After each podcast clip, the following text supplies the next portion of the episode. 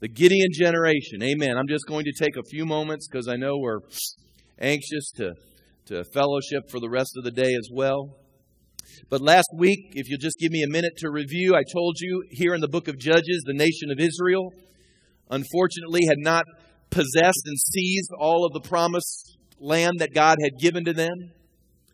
Uh, unfortunately, they decided to make treaties and negotiate, and they only went about halfway in their warfare. And so, what happened was that as the years progressed, they were in constant battles with their enemies, even in their promised land.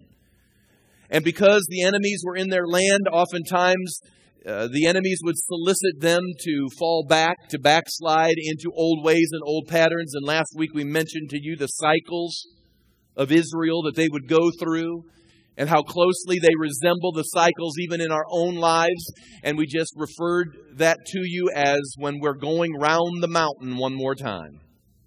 And Israel was going round the mountain 13 times at least, we know of in the book of Judges. The nation of Israel cycles through these stages. But all of a sudden, the Lord shows up and he calls out these judges. And he calls out, in this particular instance, Gideon. And Gideon is the story of how one man can make a difference. If you've never thought that you could make a difference, I'm here to tell you one man can make a difference. One church can make a difference. God does not have to have the majority to win. God plus one equals victory.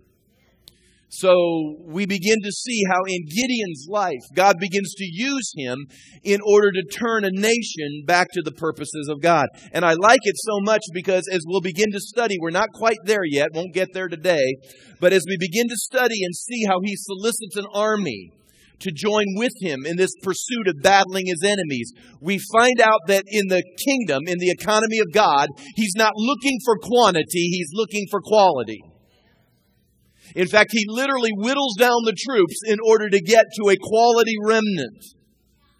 And once he gets his quality remnant, he says, Now I have what I need in order to go forth and win the battle. And so he pulls forth Gideon, this man who has who has doubts, he has low self esteem, he has little confidence, he's full of fear, he's in the middle of a nation that's under attack, he's in the middle of a recession.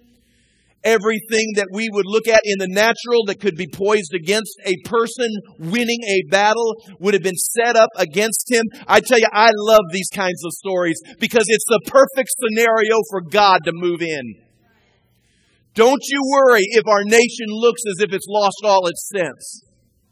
Don't you worry about the fact that we may be in a recession and unemployment is as high as it's ever been. And it seems like every moral value that we would hold near and dear is being taken away from us or trampled upon us. Don't you worry about all of that because God looks at scenarios like that, impossible scenarios, and He jumps in in order to demonstrate that He's the God of the impossible. He doesn't need thousands, He just needs some quality. And that's exactly what I believe God's saying to you and me as we become that Gideon uh, generation. Now, here in Judges chapter 6, I'm going to move a little bit further, just going to read two verses to you verses 16 and 17. And we're going to get started with what I called this morning battle preparations.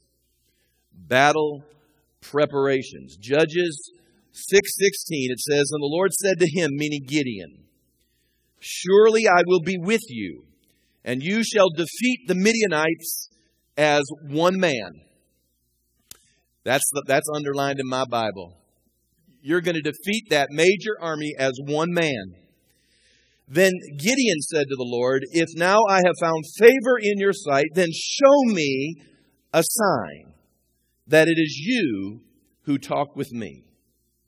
Battle preparations. Now, Gideon had every right in the natural to be scared at what the Lord was calling him to. He was going against an enemy that rarely lost battles, and then to hear that he would face them as one man would make the most faith filled of us, I would suspect, a little skeptical. So Gideon gets before the Lord and he says, Lord, if this is you, then please give me a sign. He needed something to happen that would give him the confidence that this wasn't a dream, that he just wasn't generating this inside of himself, but that God had come to him and that this was a true call from God because the numbers weren't adding up for a victory. And every now and then you and I are going to be in scenarios where the numbers don't add up. And we're going to have to ask ourselves, have I heard from God or not? But Gideon was at the place where he was still looking at the numbers and he was looking at the scenario and he knew that if this wasn't God, there was no way he should be going into this battle in his current state. And the truth that is, that is all too familiar and similar for us today is that the church in America, I believe, is kind of where Gideon is at. We look at all that's going on and and to be candid with you, I think there's numbers of us and numbers of pastors. And, and, and maybe I'll just share this with you. The, the, the, the years I think I'm going into right now, those of you that are, that are here with me and those of you that will remain with me through the years, you're going to see, I think, God enlarge something in both Trace and myself. He's enlarging our influence. And I'm finding myself, really, I didn't try for this. It wasn't something I was in a line for to sign up for but that God has just opened doors for us to input a lot of pastors and leaders. I'm getting them calling me on the phone, unsolicited, just talking to me. I didn't, like I said, I, if you if you think if you think shepherding people's tough, you ought to shepherd shepherds. It's kind of like herding cats. I mean, it's just it's it, it's challenging. It, it, in some ways, it's it's easier, and in some ways, it's more difficult. And, and so God has sort of enlarged this thing. And, and, and as I began to think about that, and as I thought about Gideon, and I think it has particular reference to that because, because I think there are a lot of pastors who are saying to themselves, what in the world can we do with all the cultural trends and numbers pointed against us? And I think pastors are really struggling with this. I know that to be true because, because without naming names, I can tell you that we can watch pastors on on national television shows who don't seem to be able to muster the courage on TV to look into the camera and say to our nation that Jesus is the only way to heaven. Somebody asks us that question and we bumble stumble around. I don't understand. That's like that's like Christianity 101. He is the he is the door. He is the gate. He is the way, the way, the truth, and the life. He said, No one gets to the Father but through Him. That wasn't my idea. It was His idea. But we're having trouble, even in our shepherds, lacking a confidence in believing that God's ways work. We really do look around and say, Where are the miracles? Come on, here in America, we look and say, Where are the miracles? Aren't you glad this morning that we can have a testimony hot out of the oven that God still does miracles? Miracles. The doctor doesn't know what's wrong. God knows what's wrong and He can fix it. The one that created the eyeball can fix the eyeball.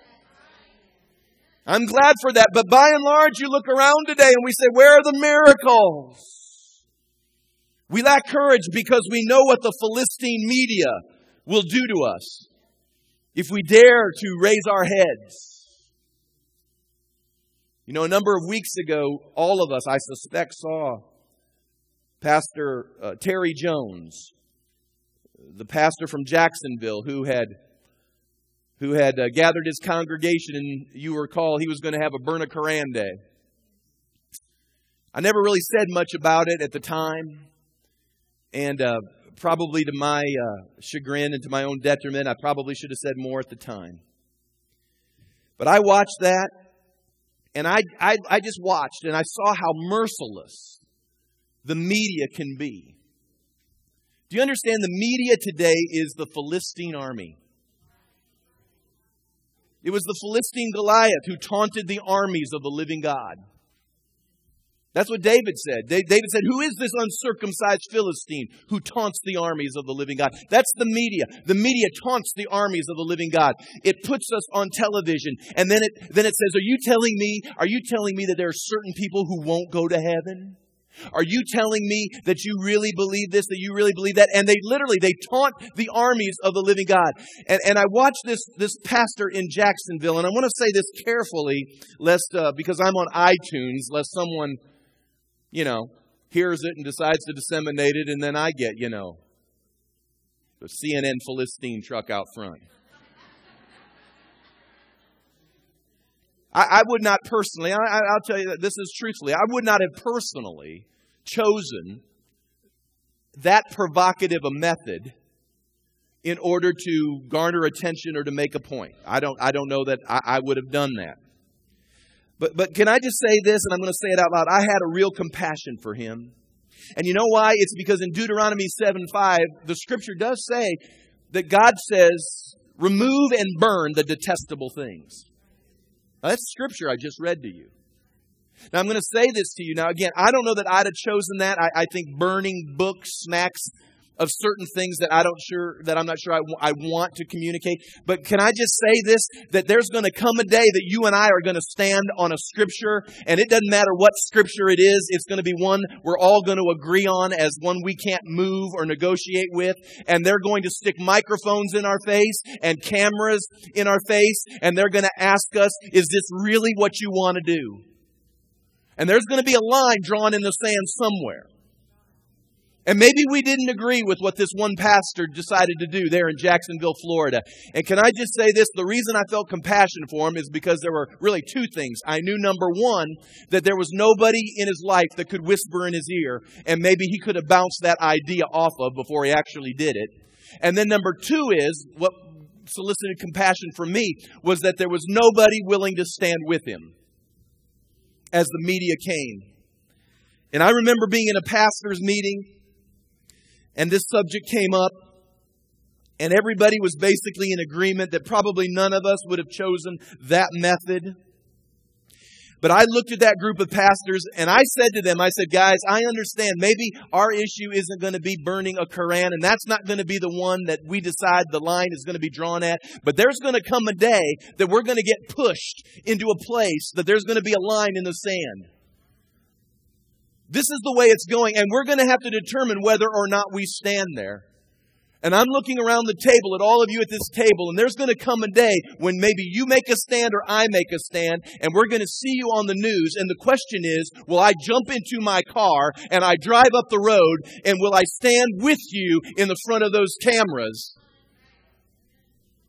Because I'll guarantee you, if if one will put a thousand to flight, Two will put 10,000 to flight, and you get two, four, 10, 20, 100, 200, 500 pastors who will stand shoulder to shoulder and say, This is where the line is, and we ain't moving. I'll guarantee you that Philistine media will change its tune.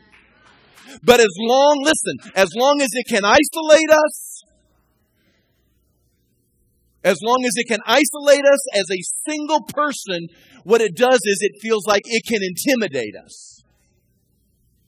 You need to get ready because there may come a day that you may get interviewed and, and they'll ask you, What's that crazy pastor of yours doing?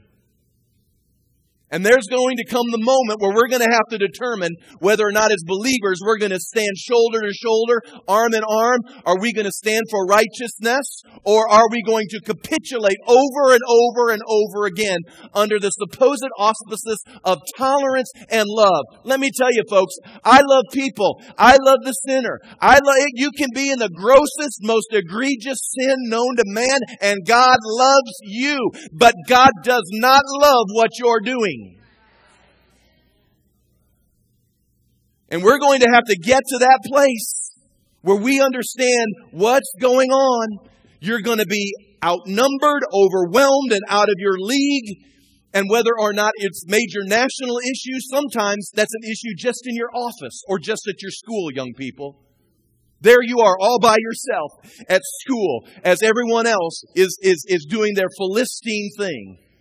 Or there you are at work and everyone else is doing their Philistine thing, and you feel like I'm just one person. Can one person make a difference? Yes, we're going to have to be connected, though. We're going to have to be able to listen to sound counsel, and I'm telling you, God is raising up a Gideon generation and a Gideon army that may not overwhelm them by numbers, but if God is with us, who can be against us? And I'm telling you, that's sort of the spiritual militancy. I'm not saying this is done in the flesh. We battle not with flesh and blood.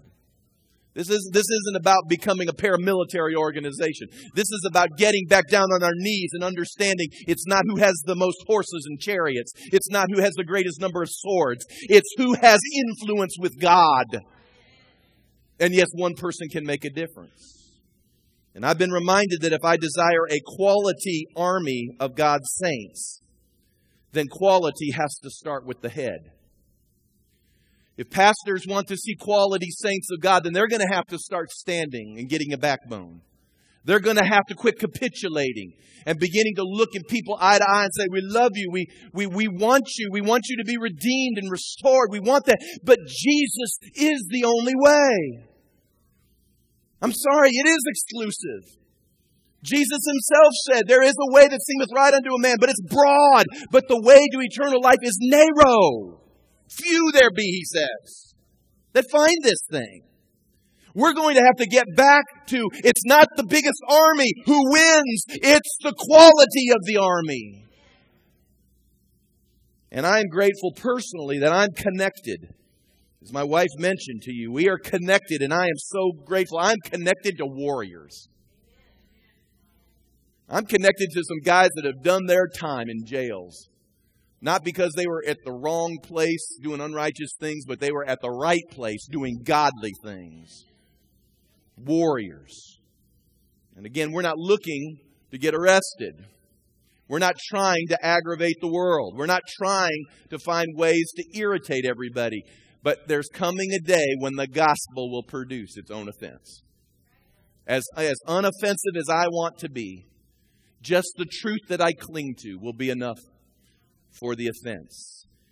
We're in an era, I don't know, I'm just, I'm off my notes. We're in an era right now, and I think this is the enlarging of my call, that we think God is calling, he's just, he just, he's, he's just calling us to be, to be sort of astute, astute salesman, and astute managers and chief executive officers and leadership specialists and and and and and it's just it it's reached the place for me as I've sort of looked around that, that somehow or another we think that, that church life is just about building multi-million dollar spiritual Walmarts and franchises and, and, and all of a sudden we've embraced all the concepts of the world in order to make it business savvy. God's not raising up CEOs, He's raising up generals. He doesn't want us to manage, He's wanting us to get a word again. I received a prophecy some time ago that, that as we would build our new campus, someone said this because they know my affinity to George Whitefield and how Whitefield wasn't received within the confines of Charleston proper, and that ultimately he, he, he was run out of town after he'd been thrown in jail. They bailed him out. Some folks bailed him out, got him out to Johns Island. And actually, our new location is not far from where Whitefield set up shop. But somebody gave me a prophecy and had mentioned how, how, how that, that new building and that property would be compared to like an Air Force base, where, where they call them sorties. You know what sorties are? They send out missions uh, you know, with, with airplanes, whether it's bombers or, or jets or whatever. And, and, and, we would actually move from that place and, and we would move through this region. And then we would come back, obviously, to the base for refueling and, and then go out again. And, and, I, and I just was thinking about how that imagery was so good. because literally, you know what the church is? The church is nothing more than a barracks where we get our spiritual rest in in order to go out and be the army of God. We are disseminated to be the army of God. And all of this has an excitement to it. And even as I preach this stuff, I kind of get myself into a lather. And I say to myself, yeah, man, that's good. I said, somebody take notes on me, honey. This is good stuff. I don't even know what I'm saying, but I don't want to lose it. This is good stuff. And so we, I get excited. You may get excited. But folks, we got to realize that there's some things that are going to happen. Our excitement will not get us to where we need to be. If it was excitement, I could give you an exciting service, but that excitement would be over 24 hours from now. Something else has to happen in order for us to be formed into this generation that Gideon represents. I want to talk just for a moment. I'm going to go through this fast. Listen fast. There was a progression that God takes him through of three things, real quick. Three things of an internal restoration that had to happen before even Gideon is even prepared to solicit an army. Now, again, I think this can be applied to all of us. I am really sensitized to what I'm fixing to say to you here because I believe that if, that if I don't get that spirit in me, that I can't communicate that spirit and that impartation can't happen to you. And I want it to happen to you. Yes, can God do sovereign things? Sure, He can. But God works through leaders. He does. And, and, and I want something in me to happen in you. And when it happens in you, it'll happen in your household. And when it happens in your household, it'll happen in your family tree. And when it happens in the family tree, it begins to spill over into the culture. So here was this thing that he was taken through. Number one, there was the restoration of supernatural fire. I, am not going to take the time to read it all, but basically Gideon says, God, if this is you, then, then I'm going to bring an offering and, and give me a sign. And God gives him a sign.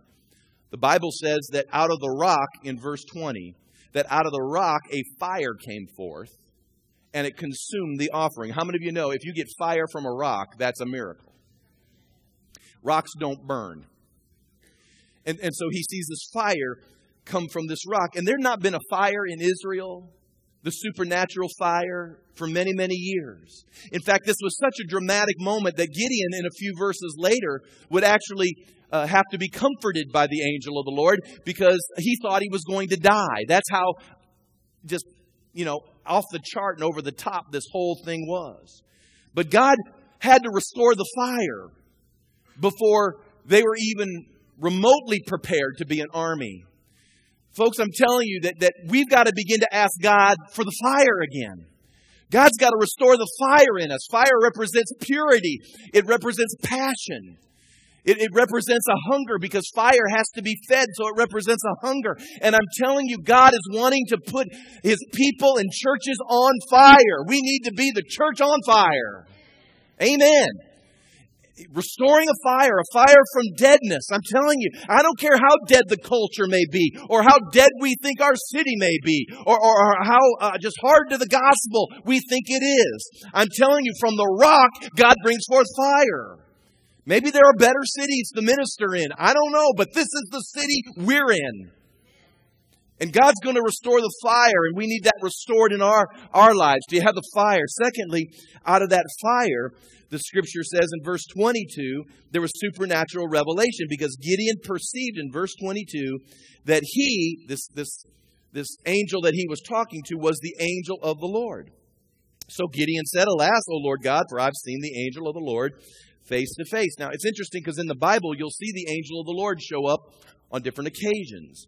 And, and the fancy word is a theophany. That's the fancy word for the angel of the Lord. And what most people believe is, is that the angel of the Lord was a pre, listen to me, a pre incarnate manifestation of Jesus Christ. It wasn't just an angel. In fact, it says the angel of the Lord. Most scholars believe it to be a, an Old Testament manifestation or picture of the captain of the Lord of hosts, Jesus himself. Now there you can debate it. It's it's really not that big of a deal, but but but I'm just telling you there was a revelation that came out of that fire. Because fire births revelation. When you get the fire back, you'll get your revelation back. We need a revelation again of the cross, a revelation of the power of God, a revelation of the presence of the Lord. If, if you struggle with why you don't see the cross as being powerful, maybe the fire needs to fall again. So the revelation in you can be birthed again to where you begin to see that His ways are the only way, where you begin to see that, that, that, that God's precepts are the precepts that we can build a life on that will ultimately work. And that's exactly what happened to Gideon supernatural fire, fire births revelation. And then number three, what it gives him here in verse 23. Then the Lord said to him, Peace be with you. Do not fear. You won't die. In verse 24, Gideon builds an altar and he calls it the Lord is peace. So he gets fire, fire births revelation, and then revelation gives him peace. I'll just say it again. Get your fire. Your fire will birth revelation. And once you get revelation, then your peace will come again. The reason there's no peace in the people of God anymore, the reason we are in as much turmoil as the world, the reason we get as upset as the world gets in all the things that surround us, the reason, The reason we will get just as fussy and and and and up in upheaval is because we've lost our peace. And the reason we've lost our peace is because we have no revelation. And the reason we have no revelation is because the fire of the Lord is no longer amongst us. And all of this is critical because God cannot raise up a Gideon until these things become our foundation. Folks, we're toast. If we go into battle without a revelation and a confidence and a peace on the inside, we will be toast. And I honestly believe that God is willing to send the fire again. And we can go into battle, and again, this is a spiritual battle, but we can go into battle again believing God for great and mighty things. But it was out of the, this, this is the generation, this is what has to happen in that generation that prepares them for the battle ahead. And there are four things that are birthed out of this. I'm going to run through this fast, fast, fast, that prepares this generation for the battle. Listen to this four things. If we'll get the fire, so it bursts revelation that releases our peace, these four things will begin to happen. Number one, we'll begin to reaffirm our convictions. In verse 25, it's interesting because what happened was is that the Lord said to Gideon, Take your father's young bull, the second bull of seven years old, and tear down the altar of Baal that your father has. So, literally, once this happened to Gideon, God begins to prepare him. Listen, this is he isn't sending him to the Midianites yet. You can't beat the Midianites till you win over family. I mean, I mean, you think you're going to go be a witness at work? You can't be a witness in your own house. You can't stand in your own home. But you're going to go stand out in the marketplace. You're going to stand when you're challenged out there. The Lord said to him, You go to your own house first and tear down your father's false altars. And you know what Gideon did? Gideon broke from his family at that moment. He broke away from his family and decided that God took precedent over his family. Do not confuse honoring your parents with compromising with your parents. God never called you to compromise with your parents.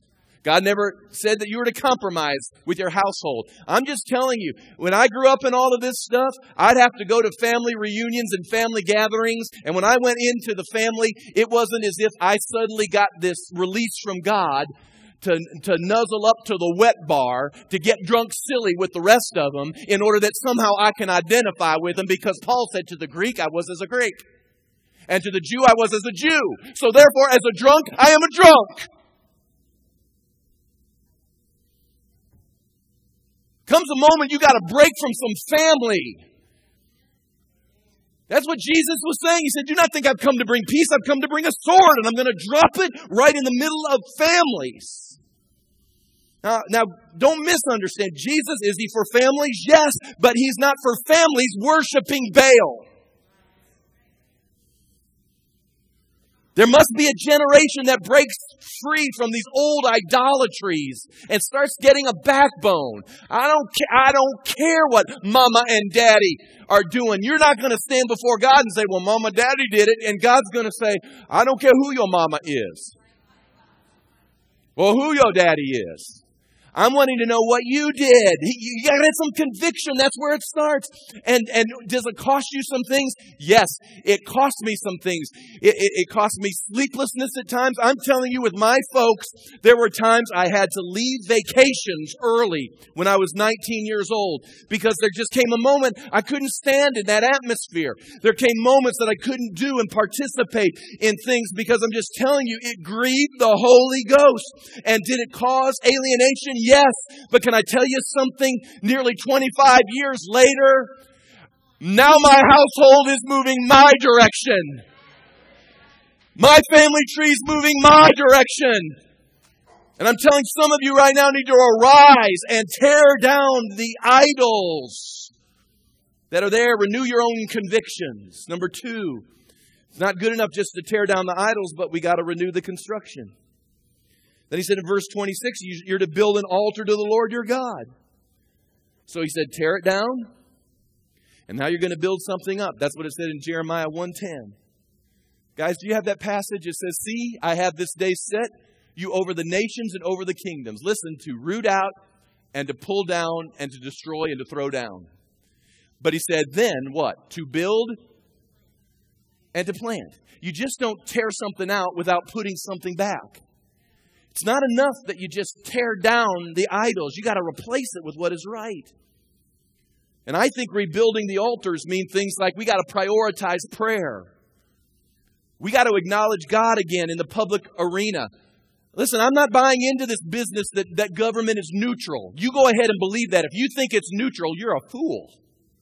It's not neutral, it attacks me, it undermines me. It grieves God. That's not neutral. In every civilization, there is a prevailing philosophy that will always win. The question is not can we be neutral? The question is which philosophy wins? It, I'll tell you which one needs to win. It's Jesus who needs to win because he's the only one that can set people free. Everything else binds us up. Amen is right. Because that's the only truth that will give us true liberty. But we've got to rebuild the walls. It's no longer good enough for us just to just to take scraps from the Supreme Court and scraps from our politicians. They just they speak these little platitudes just to give us just enough that we'll run to them and vote for them. And when they get in office, they forget who get them to the dance. Now I understand there's going to be moments we're all going to hold our nose and push a lever and the lesser of two evils wins. But I am no longer to the point believing that that's where the answer lies. The answer is not in a Republican revolution. The answer is in a revival in the land.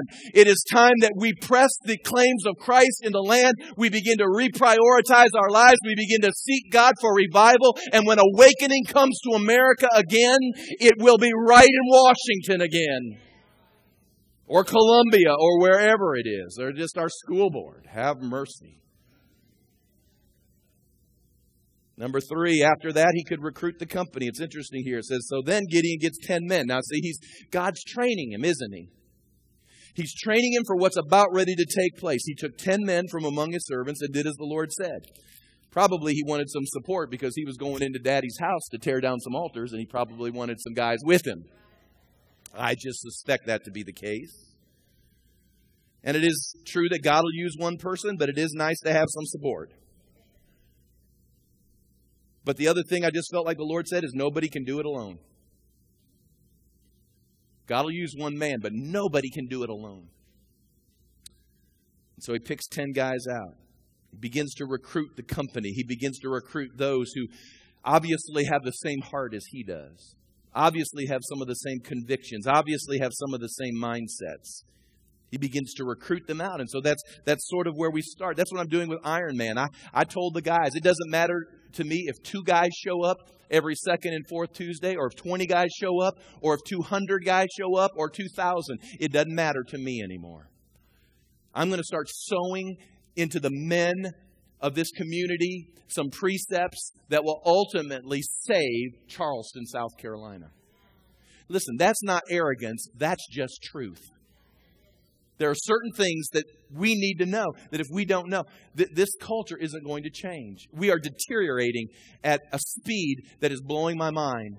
I'm telling you right now, if something doesn't happen in the next two years that arrests the spiritual attention of our community and this nation, I'm just telling you, 25 years from now, America may not be here. There are things right now that I could go through. I'm just telling you, it concerns me. I've never seen it like this before. I know you say, well, people say that in every generation. I'm just telling you, we've never seen some of the things we're seeing right now. Do you know right now? Right now, they're dealing with don't ask, don't tell. Now, I want, want you to hear this right now. What are chaplains going to do? There was an article in Saturday's paper that some of the guys have read. And now chaplains are finding themselves in, a, in an awkward place because some of the chaplains most of whom I found out come from conservative denominations. Now they're asking themselves, if all of a sudden this is repealed, then what does that mean for us? Do, do, how do we stand up and how do we give a message? How do we preach the truth? How do we preach the gospel? And do you understand right now what they're saying is, oh, we aren't going to inhibit your religious freedom. Do you believe that for a moment? I don't believe that for a moment because they're already having to have their prayers approved before they can pray at public functions.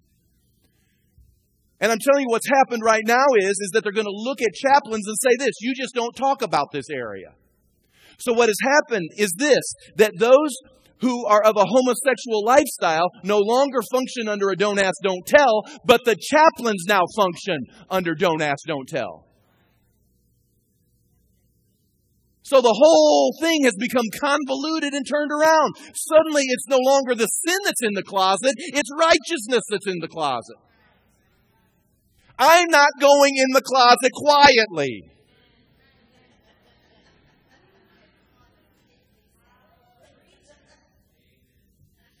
And it's no longer the season that I can stand up here and give you self help techniques and give you five steps to a better future and how to. I'm telling you, folks, it is time that we got ready for battle. There's a battle that's going on for the souls of this generation and our kids and our grandkids. And if we're found sleeping at the well, we're going to look behind and suddenly find out that it's no longer the nation you and I grew up in. And in Canada right now, if, if this church was in Canada right now, I've just broken the law with everything I've said. In Australia as well. Do you understand that this sermon has now broken the law in at least two nations of the world? Come on. Yeah, praise God. well, praise God. Somebody here will come visit me, right? You'll be on leads. Come visit me. I'll write the notes, hand it out. I don't know. We'll see what happens. And then, last but not least, after all this took place, it says here in verse 34 he's tearing all these things down. His father actually gets on board. Isn't that amazing? That once Gideon decided that he was going to step into some courage and conviction, his father jumps on board with him. Isn't that cool? You know, some, some of us have never tried to exercise a conviction to find out if somebody else would jump on board. You might be surprised if you just gently, lovingly, with a good spirit, exercised a conviction. You might be surprised how many people would say, I'm with you. But, but they're waiting for somebody, a Gideon, a, a Gideon generation. They're waiting for somebody who'll have the moxie to do that. Not, not, I'm not saying you got to yell and scream like I do. I just yell and scream because that's my disposition. And, and I realize if I were to do this on a national news program, they'd think I was nuts, and I would never do that. I've been on talk radio before, I know how to conduct myself. It's because there's an anointing here, and the anointing doesn't always hit on talk radio. But the point I'm trying to make is, is that if we would just, in a good spirit, just begin to speak the truth, it, you'd be amazed at who gets attracted to it. And what happens when all of this takes place, then in verse 30 it says, but the 34, excuse me, but the Spirit of the Lord, it says, came upon Gideon. Then he blew the trumpet. And the Ahazites began to gather behind him. All of a sudden, the Spirit was dispensed and it began to clothe him. He received the clothing of the Spirit. He was cloaked in the Spirit's power. And suddenly, when people saw that happening, he was able to give the trumpet's call. He was able to give the battle cry. And all of a sudden, people begin to gather around him. Can I just share this with you? I just believe that God wants to pour forth of His Spirit, that God wants a new Pentecostal to come to His church, and that Pentecostalism will not drive people away, but when they see the Holy Spirit come with fire again, that it's going to gather the Ahazarites one more time. It's going to gather those from the far reaches of the region to come and participate when they see when they see us clothed one more time in the spirit's power i believe it's going to call an army that's going to be ready to go into battle. I just i am unapologetic. I am i am pentecostal to the bone. Because i figure if the early church had to have it in order to navigate a hostile culture how much more do we need it in the day you and I live. I don't need, I don't need hide it, don't let anyone know about it until maybe, maybe we'll sneak it in on them. That ain't going to change our culture. What's going to change our culture is when we arise up and when they look us in the eye and say, you one of them tongue talkers, and you just go shabba dabba doo.